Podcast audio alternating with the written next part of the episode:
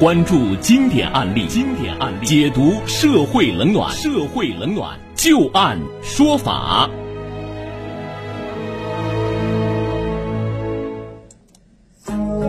好的，欢迎大家继续关注收听由至今和河北济民律师事务所的刘小龙律师为您带来的旧案说法。那接下来我们来看看丢了手机所引发的一系列的纠纷啊。这捡了别人的手机，不主动寻找失主，却拿着手机到店里去刷机。失主找上门来之后啊，还索要八十元的刷机费用。最近，长沙市望城区人民法院就审理了这样的一个案子啊。那接下来我们就来看看这个所谓的刷机费要不要出呢？另外，作为这个手机的原主人来讲啊，明明自己丢了手机，别人把自己的手机刷完机以后，里面重要的这些资料全部都丢失了。作为失主来讲，他是否能够可以要求赔偿呢？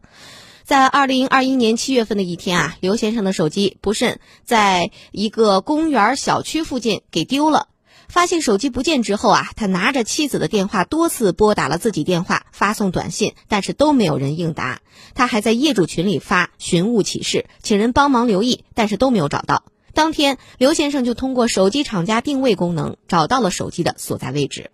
他和妻子、同事一起找到了王女士，也就是捡拾手机的这个人的住处啊，要求对方把手机还回来。王女士承认自己确实是捡到了手机，但是此时呢，手机已经被他在手机维修店里花了八十元刷机，那手机存储的资料都已经被格式化了。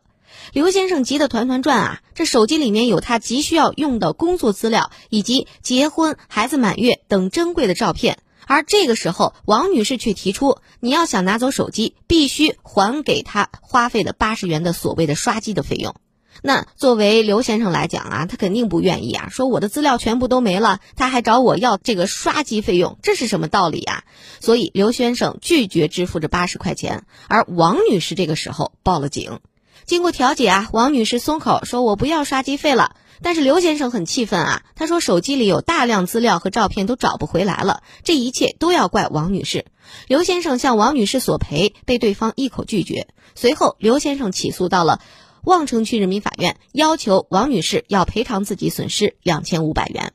法院经过审理之后认为，根据民法典的相关规定，拾得遗失物应该返还权利人，拾得人应该及时的通知权利人领取，或者送交公安等有关的部门。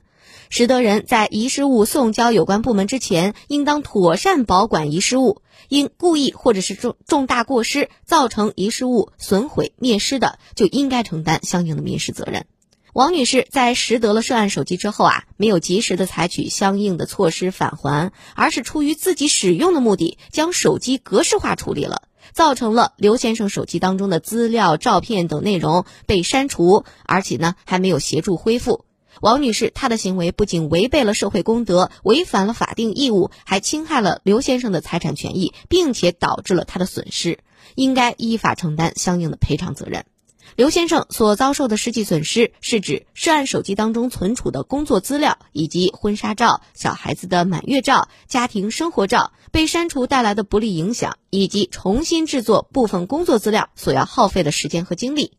刘先生工作资料方面已经由他的单位确认，通过他加班两周重新编辑完成，而部分婚纱照还有满月照啊存有实体相册。那么综合考虑到这一系列的情形啊，法院最终判决王女士赔偿刘先生财产损失一千元。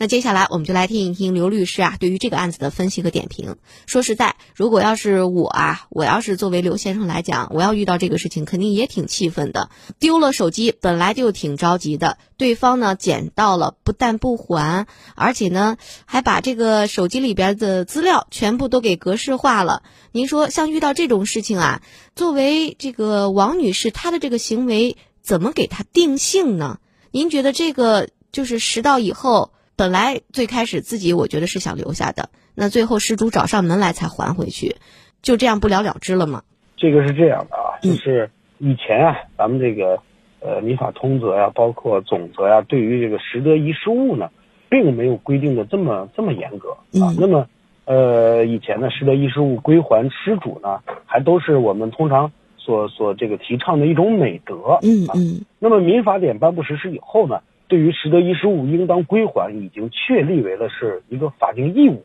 啊。那么也就是说，你拾得了别人遗失的物品，你明知道不是你的，那么作为你们是有返还的法定的义务的。在这个案件里边呢，我们看这个这个被告呢，他捡到别人手机以后，他不但没有归还，而且呢，采取了一个刷机的行为。嗯，那么这个行为啊，就是非常明显的，他想把这个财产呢占为己有的这么。对对，在这种情况下，我们说他就违反了我们法律规定的法定义务。那么在这个时候呢，他就应当承担相应的法律责任。如果只是简单的一个归还的话，可能呢他还不至于被法院判决赔偿一千块钱。嗯，但是呢，他的这种行为导致了这个原告的手机他的一些资料的丢失，包括这个里边有一些照片啊等等这些重要的资料的丢失。嗯，那么对于这种情况呢，我们说这就不但只是一个这个违反法定归还义务的这么一个一个一种情况了，还包括有什么呢？就是侵权的行为，也就是说。他侵害了原告他的相应的一种财产性的权利啊，那么在这个时候呢，我们说呃不仅仅说这八十块钱的刷机费不应该退给他，并且呢这个相应的如果说给这个原告造成了损害的话，那么就像本案一样是要承担法律责任的。那么当然了，在本案当中呢还好呢，原告的有一些资料是已经得以恢复了。那么呃鉴于此呢，法院没有去。支持原告的请求，只是支持了部分请求，要判决支持一千块钱。嗯，那么如果说还有更大的损失，那我们说作为这个被告来说，那他真是得不偿失，是吧？投机不成十八米了。对，所以说呢，作为这个被告呢，这个他的这种行为啊，在我们民法典实施以后，那么他的呃这个相关的这种法律责任就是明确的啊。那么这个案件的这个法院的判决呢，也是适用的非常准确的。那刘律师，我最近在微博上也是看到了有一个博主，他说到了一个事情啊，跟这个事儿有点类似。他其实是工作当中，他们拍摄东西啊，结果呢有工作手机遗留到某个地方了啊。后来他们也是通过监控查来查去，然后查到知道大概率是谁。得的，然后通过这个沟通交涉，对方刚开始不承认，直到这个博主说我们查到了这个监控，对方才就是松口。但是这个时候呢，对方提出了一个价钱的问题，就是说你想拿回手机，那你需要给我三千块钱。然后您看，如果要是像遇到这种情况的话，怎么来定性他的这种行为呢？就是我可以还你东西，但是你需要给我一定的金钱。这个金钱的多少是不是也和他这个定性有关系呢？您怎么看待这个问题？是的，是的，这个是这样的啊。我们民法典呢已经规定了，拾得遗失物是要承担一个返还的法律责任的，对吧？那么也就是说，这个事情的前提就是人家别人的这个财产呢，你要返还给别人。那如果你捡到了的话，那么当然了，在这个过程当中，如果出现了一些费用的话，嗯，那我们说。这个费用应当是由这个失主来承担的，对吧？比如说我们常见的物品落到出租车，对对对，拉到出租车上，对吧？出租车是司机给送回来，嗯，那么你给人家出租车的